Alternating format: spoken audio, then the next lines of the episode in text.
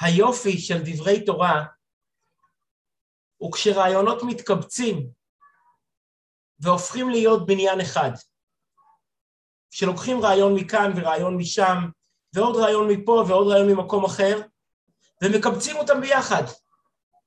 ופתאום מבינים שנוצרה פה מסכת, נוצרה פה תפיסה, נוצר פה רעיון שהרבי יוצר ובונה לאורך שנים ומייצג מבט חדש והסתכלות חדשה על כל העניין.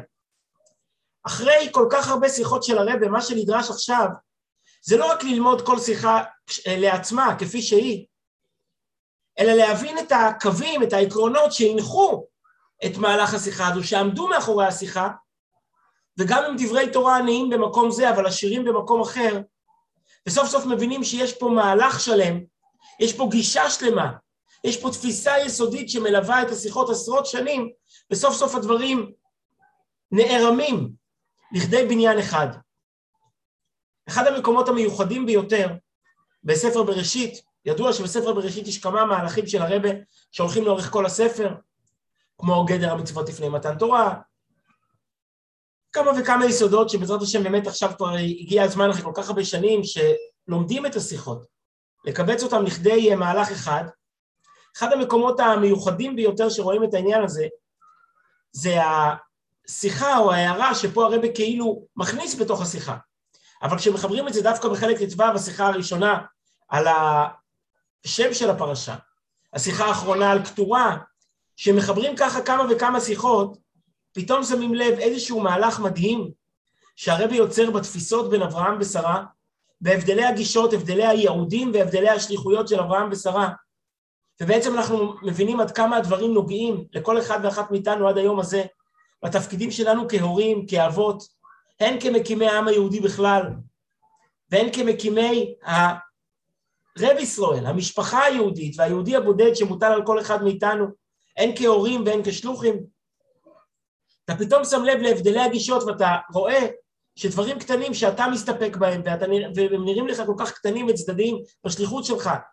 למעשה מדובר בכבשנו של עולם ביסודי הסודות, יסודי היסודות שכבר אברהם ושרה אה, הסתבכו והתווכחו ודנו בעומק בעניין, ולא לא הגיעו למסקנות, לפחות לא בחייהם, הקדוש ברוך הוא היה צריך להכריח אותם להגיע למסקנות. המשיכו והתווכחו, ואפילו אחרי החיים של שרה, אברהם עוד ממשיך ומנסה לאזן בשליחויות השונות שלו ושל שרה אימנו.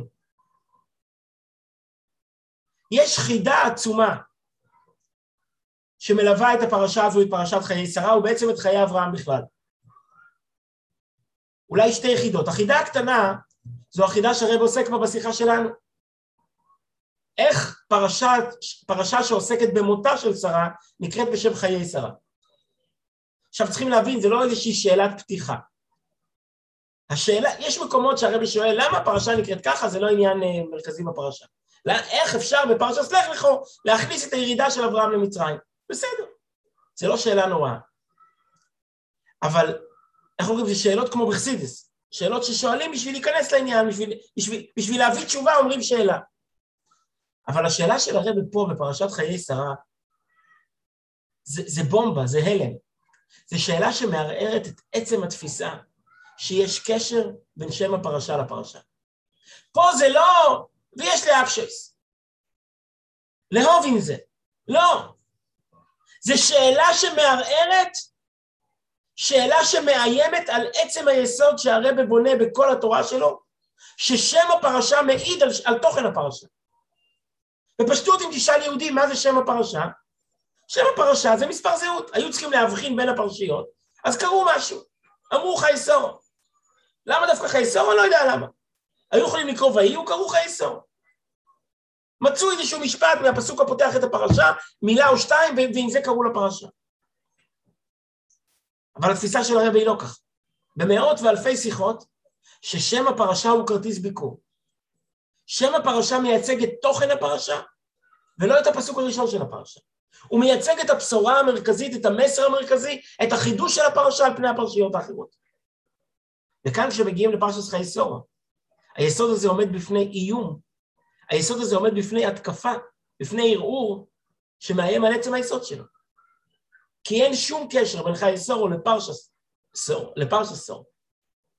וכמו שהרבא מעריך לאורך השאלות בשיחה, הפרשה הזו מספרת על שלושה אירועים שכל אחד מרחיק את סורו יותר, שכל אחד הופך אותה ליותר ויותר היסטוריה. האירוע הראשון, קניית המערה, אז אין חיי סורו, אלא יש מות סורו וקבור הסורו. סורו הייתה. הסיפור השני מספר איך הבן שלה מתנחם אחריה. וינחם יצחק אחרי אמו, ויביאה אוהל עשרה אמו. אפילו הבן היחיד שנותר, הוא כבר מתנחם אחרי אמא שלו ומתחתן עוד פעם. הסיפור השלישי מספר שאפילו בעלה, גם הוא כבר עובר לשלב הבא ומתחתן שוב. אין אישה מתה אלא לבעלה, יותר ממאה שנה חיו אברהם ושרה, ואפילו אברום, ויוסף אברום, ויקח אישה ושמה כתורה, ויולד ממנה שישה ילדים נוספים. הסורו הייתה, סורו היא הדור הקודם, הבן שלה, יש קבורה, הבן שלה שכח אותה, הבעל שלה שכח אותה, אז איזה חיי סורו? אז איך אפשר בכלל להעלות על הדעת סברה כזו? ששם הפרשה מעיד על תוכן הפרשה. הנה הוכחה מוחלטת שאין שום קשר בין שם הפרשה לכאורה, לשם, בין שם הפרשה לתוכן הפרשה. משום ששם הפרשה, אלא, אלא שם הפרשה הוא לא יותר מספתח, מדיבור המסחיל, מאיזשהו כרטיס, מאיזשהו מספר זהות, ש-ID, שהיו צריכים להבדיל בין הפרשיות. אז זה החידה הקטנה של פרשת חייסו. אבל החידה הגדולה, וזה הסיפור האחרון בסוף הפרשה. למה אברהם מתחתן עוד פעם בפעם השלישית? כשחסיד לומד את הפרשה, הוא לא לומד את זה בפשטות. כשאברהם היה איש זקן, והיה צריך אישה שת, שתתגן לו חביתה ותבשל לו ביצה קשה. היה צריך אישה שתדאג לו, שתכבס לו את הבגדים, שתהיה אמ, איש סחובר.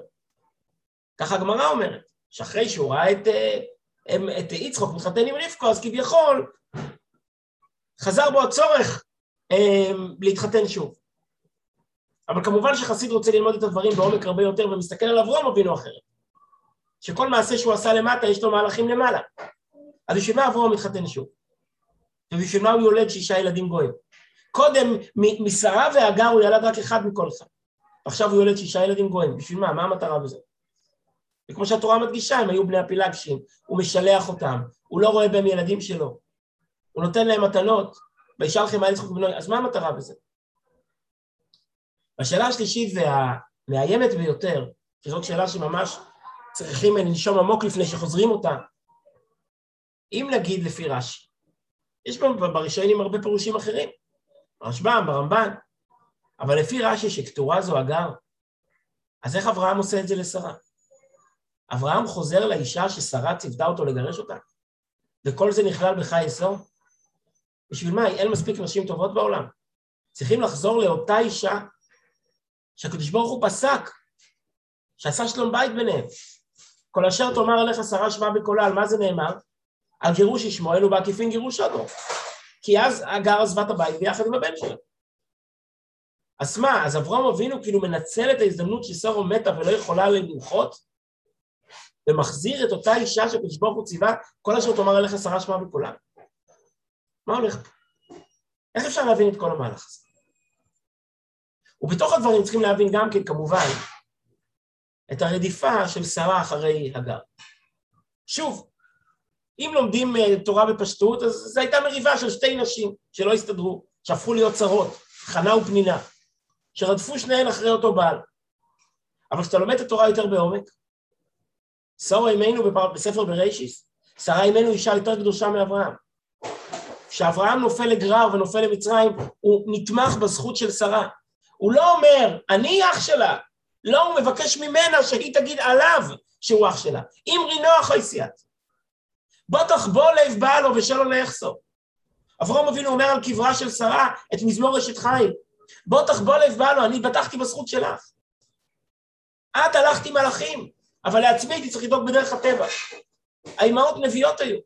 בספר בראשיס אנחנו רואים שהאימהות רואות את המציאות יותר טוב מהאבות. האימהות יודעות מזה ישמעאל, האימהות יודעות מזה איסו. האבות לא יודעים. האבות חיים בשדה, חיים בכל מיני עניינים, עניינים, עניינים נעלים. אז להגיד שסורו אימנו תגרש אישה מהבית תגרום להפלת העובר שלה. בגלל קנאה, בגלל צרות עין, דברים שאפילו לא שייכים אפילו בפשט.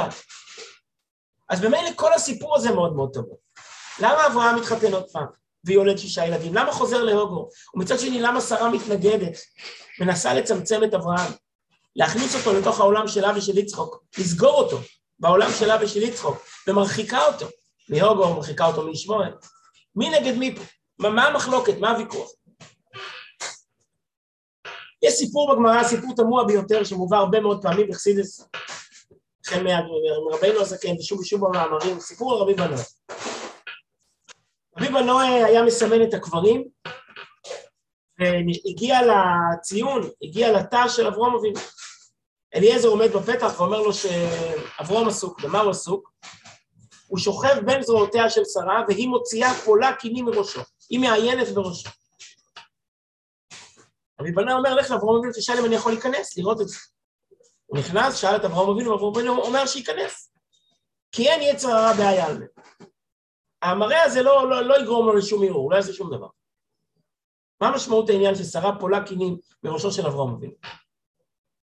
אז יש כאן יסוד שהרבי חוזר עליו בכמה וכמה מקומות, ובסופו של דבר מתברר שחי סורו זה לא קושייה, אלא זאת הראייה הכי גדולה ליסוד של הרבי. כאן רואים הכי הרבה את הרעיון הזה ששם הפרשה הוא מעיד על תוכן הפרשה. לא רק שזה לא קושייה ולא יש לאושי בודי חק, אלא להפך, הקושייה היא הופכת לתירוץ. הקושייה היא מסבירה, היא ההוכחה ששם הפרשה הוא, הוא מעיד על תוכן הפרשה והוא הכרטיס ביקור שלו. אברום וסורו הם אבות ואימהות. אברום וסורו, השם שמאפיין אותם. זה לא מנהיגים ולא גדולי האומה ולא ראשי האומה, אבות ואימהות. אברום וסורו הם הראשונים בהיסטוריה ששואלים את עצמם, לא מי אני, אלא מה יישאר אחריי. הם הראשונים שחושבים במונחים של עם, במונחים של מהפכה, במונחים של, במונחים של תנועה. איך מייצרים תנועה שתביא את הקדוש ברוך הוא לעולם לאורך כל הדורות? אבא, אברום הוא אבא כי ידעתיו למען אשר יצווה עזבונו ואחרו. זה ההמצאה של אברום אבינו.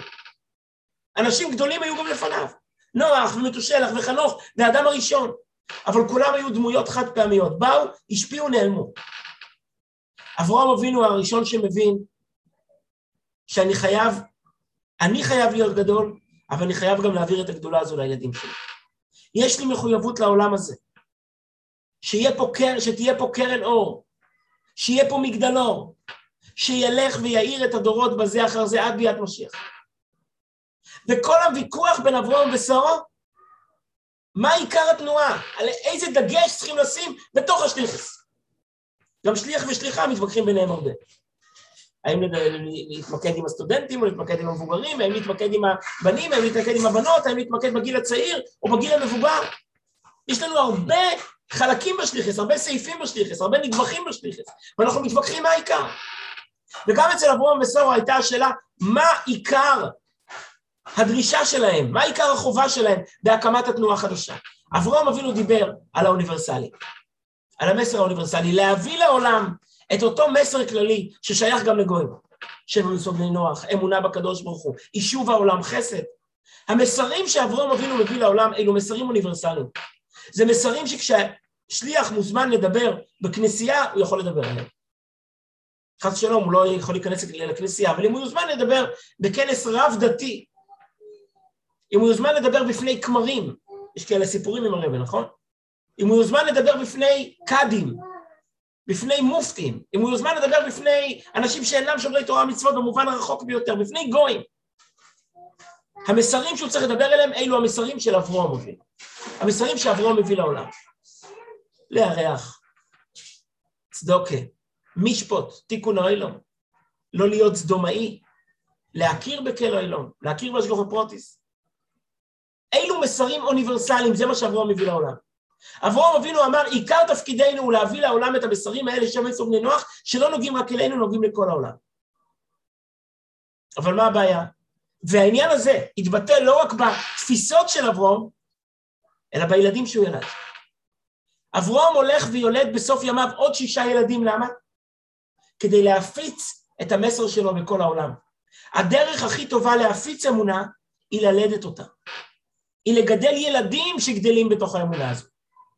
במקום להפיץ אמונה אצל אנשים זרים שמתרחקים אחריך. ילד תמיד יישאר שלך. ילד שאכל איתך ארוחת ערב, שאירח איתך את האנשים בפונדק, שחיכה לאבא כשהוא יחזור מהבית וחיבק אותו. הילד הזה תמיד יהיה שלך. אז אברהם אבינו מתחתן עם הוגור, מתחתן עם קטורו, יולד שישה ילדים, למה?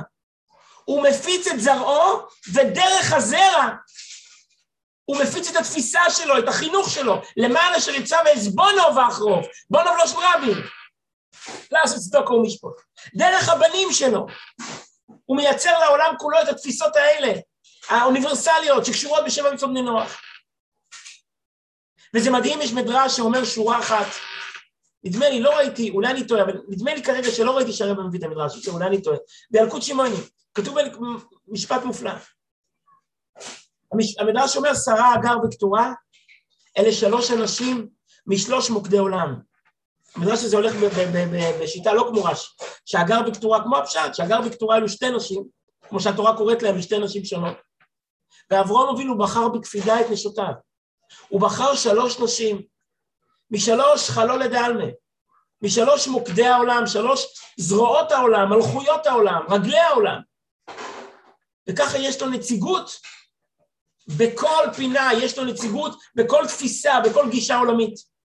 סורו מזרוי של שם, בא מהמזרח, מעיראק, מטורקיה, מסוריה. הוגו מהדרום, מזרוי של חום, מאפריקה.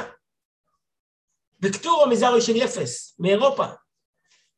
אז אברהם אבינו דרך שלוש אנשים ודרך שמונת הילדים שלו, הוא מפיץ את האמונה שלו בעולם כולו, אצל מה שיהיה הנוצרים באירופה, אצל מה שיהיו הישמעאלים באפריקה, הישמעאלים כפשוטם ובארצות ערב, ולהבדיל אצל עם ישראל, מזרוי של שם. אם כן, הנישואים של אברהם אבינו, זה הכל בשיטה הזו של אב המוין גויים, ונברחו בחוק כל משפחו ישראל אדומו. המסר שלנו הוא מסר אוניברסלי. אני צריך לנסות לחשוב איך להשפיע על כמה שיותר אנשים ולהגיע לכמה שיותר מקומות. אני צריך לשבת בטלוויזיה בלונדון ולדבר על מסרים כאלו, שמשנה עולם, שמתקנה עולם. סורו היא אימא של העם היהודי. לאברום יש שלוש נשים ושמונה ילדים. לסורו יש ילד אחד ובעל אחד. סורו, וכך רבקו, אם יצחק אוהב את איסור, רבקו אוהבת את יעקב. האימהות הקימו את העם היהודי. האימהות הן פרטיקולריות. הן לא מדברות על מסרים משני עולם, ולא על תיקון תיקון העולם, ולא שבט בני נוח. הם מדברים על שבס, ועל שמיטה, ועל בוסר מחולוב, ועל שטנס, ועל קורבונס, ועל גיד אנושה, על כל אותם נושאים שקשה לנו לדבר עליהם, שבזה אנחנו ייחודיים. סורו אומר, התפקיד שלנו לא רק להשפיע על שיבי מומס, אלא לייצר את האומה האחת, את הכבשה האחת בין שבעים זאבים.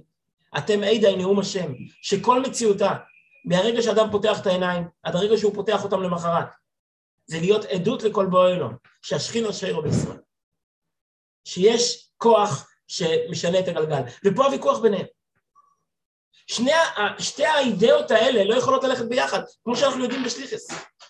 אתה לא יכול גם לבנות את הסטודנטים היהודים, להפוך אותם לבלית שוב ולהלביש להם סרטוקים, וגם לדבר על בואי אוילום. זה לא הולך ביחד, אתה צריך להחליט מי אתה, מה השאיפה שלך. אי אפשר להספיק הכל. מי שרוצה לפעול שינוי פנימי אצל המקורבים שלו, ולשנות אותו מן הקצה אל הקצה, אז הוא צריך להיות פחות אוניברסלי ופחות יופה, ופחות, אה, אולי גם להיראות אחרת, ולהיראות באופן כזה שגורם אצל הסטודנטים להבין שיש להם מחויבות שהיא מעבר לפשט, מחויבות שהיא מעבר למסרים האוניברסליים היפים. זה לא יכול ללכת ביחד, ופה הוויכוח בין אברהם וסורו, מה הדגש שלנו? כי אי אפשר להספיק הכל. הדוגמה הכי טובה איפה המסרים שלהם מתנגשים? על ארץ ישראל. למי שייכת הארץ?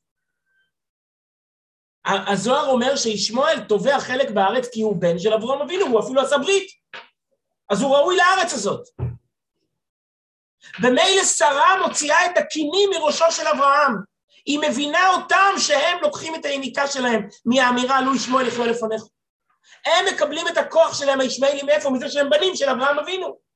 עכשיו נעשו הסכמים, הסכמי אברהם. בתור מה?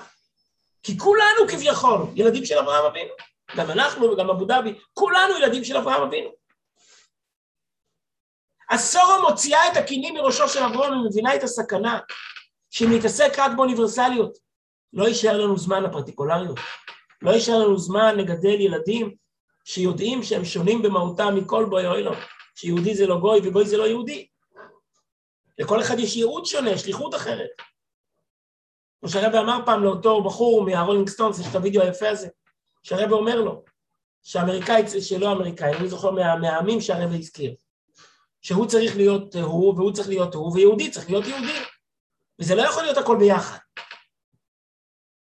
עכשיו אומר הרבא, נחזור לפרשת חייסורו ונראה שזה לא רק שזה לא קושייה, אלא פה היא נמצאת התשובה. השם חיי סורו מוכיח ששם הפרשה קשור לתוכן הפרשה, ולא רק קשור לתוכן הפרשה בכלל, אלא יורד לעומק נבחי תוכן הפרשה ומבטא יותר מכל את הנקודה הפנימית והעמוקה של הפרשה, שלא נראית על פני השטח. כל הרעיון של פרשת חיי סורו, שסורו מנצחת. שאברום בסוף חייו הולך להגשים את החלום של סורו. ויותר מזה, וזאת הנקודה הגדולה, אפילו כשהוא מתחתן עם קטורו, ואפילו אם נגיד שקטורו זה הוגו, כי הוא ממשיך את השליחות שלו להרבוי זרוי ואפוי סטייבל, הוא ממשיך את השליחות שלו להפיץ את האמונה דרך הילדים שלו, דרך בונו ואחרו, הוא מפיץ את האמונה בכל העולם, אפילו אז הוא זוכר שזה צריך להיות בתוך הגבולות שקבעה סור. אז במרכאות כפולות ומכופלות, חס ושלום, אני מצטער על הביטוי, גם אוי ואבוי ישלים ממוי. זה לא אוי ואבוי האמיתי, אלא אוי ואבוי הרוחני, אוי ואבוי התפיסתי, אוי ואבוי האידיאולוגי. כשאפילו אברהם אבינו, הבר פלוגתא הגדול של סורו, שמתווכח, לא רוצה לוותר על ישמעאל, והקדוש ברוך הוא מכריח אותו, כל אשר תאמר אליך סורו שמע בקולו. אפילו הבר פלוגתא הגדול, אחרי פטירתה של סורו אומר, אני אמשיך את השליחות שלי ואני אביא עוד שישה ילדים לעולם. וזה עדיין יהיה בתוך הגבולות שסורו קבעה. ולכן בסוף הפרשה שלנו כתוב, אחרי שאברום מתחתן עם קטורו, ואחרי שהוא יולד שישה ילדים, עדיין הוא נותן להם מתנות ומשלחה מעל יצחק בנוי, והוא כותב את כל נכוסוב ליצחוק. אז אין מתאים בעולם מפרשס חיי סורו כדי להיקרא חיי סורו, כי הפרשה הזו מתחילתה ועד סופה מספרת איך אברום מגשים את החלום של סורו, איך אפילו כשהוא ממשיך את השליחס שלו, הוא עדיין עושה את זה בתוך הגבולות, בתוך המסגרות, בתוך העקרונות והסייגים שסורו יצרה. וכמו שהרבא מעריך זה מתבטא לאורך כל הפרשה. א', כשהוא קונה את המערה, המערה זה כבר רכוש של ארץ ישראל, זה רק שייך ליצחוק. רק ליצחוק יש אוהל, רק ליצחוק יש ציון. רק ליצחוק יש מקום שהוא יכול לבוא בלילה ולהשתטח, זה הקבר של אימא שלו. זה לא הקבר של אימא של ישמעאל, רק אימא שלו קבורה שם. דבר שני, אברהם הולך להביא אישה ליצחוק. ואם נסתכל טוב בתוך השיחה נראה שאברהם מחפש אישה לא שמתאימה לו, שמתאימה לסורו, שהכלה תהיה מתאימה לשוויגר. מבחינת אברהם עצמו הוא יכול לחתן אותו עם הבת של אליעזר, מה הבעיה? הוא יכול לחתן את עם הבת של אליעזר, מה הבעיה? הוא אב המון גויים, אליעזר הוא דוי לא משקה בתרס רבוי. מה שטוב בשביל התוירה של אברום, טוב גם בשביל הבן של אברום, מה הבעיה? אבל היות שאברום אבינו יודע שהוא צריך להביא אישה כזאת ויביאהו האוהל או סורו אימוי, הוא צריך להביא אישה כזאת שתמשיך את סורו, שכשהיא תחזור לאוהל הניסים יחזרו. יש רק אישה אחת שמתאימה לזה, והיא נמצאת בארם נהריים. היא ילדה קטנה, שושנה בין החוכים. אז הוא שולח את אליעזר עד שם עם ניסים גלויים ללכת ולהביא אותה. זאת אומרת שהנה לנו הוכחה גמורה ששם הפרשה מעיד על תכן הפרשה ולא על תכן הפרשה בכלל, אלא על עומק נבחי מהות הפרשה. יותר מכל רואים את זה בפרשה שלנו. יישר כוח.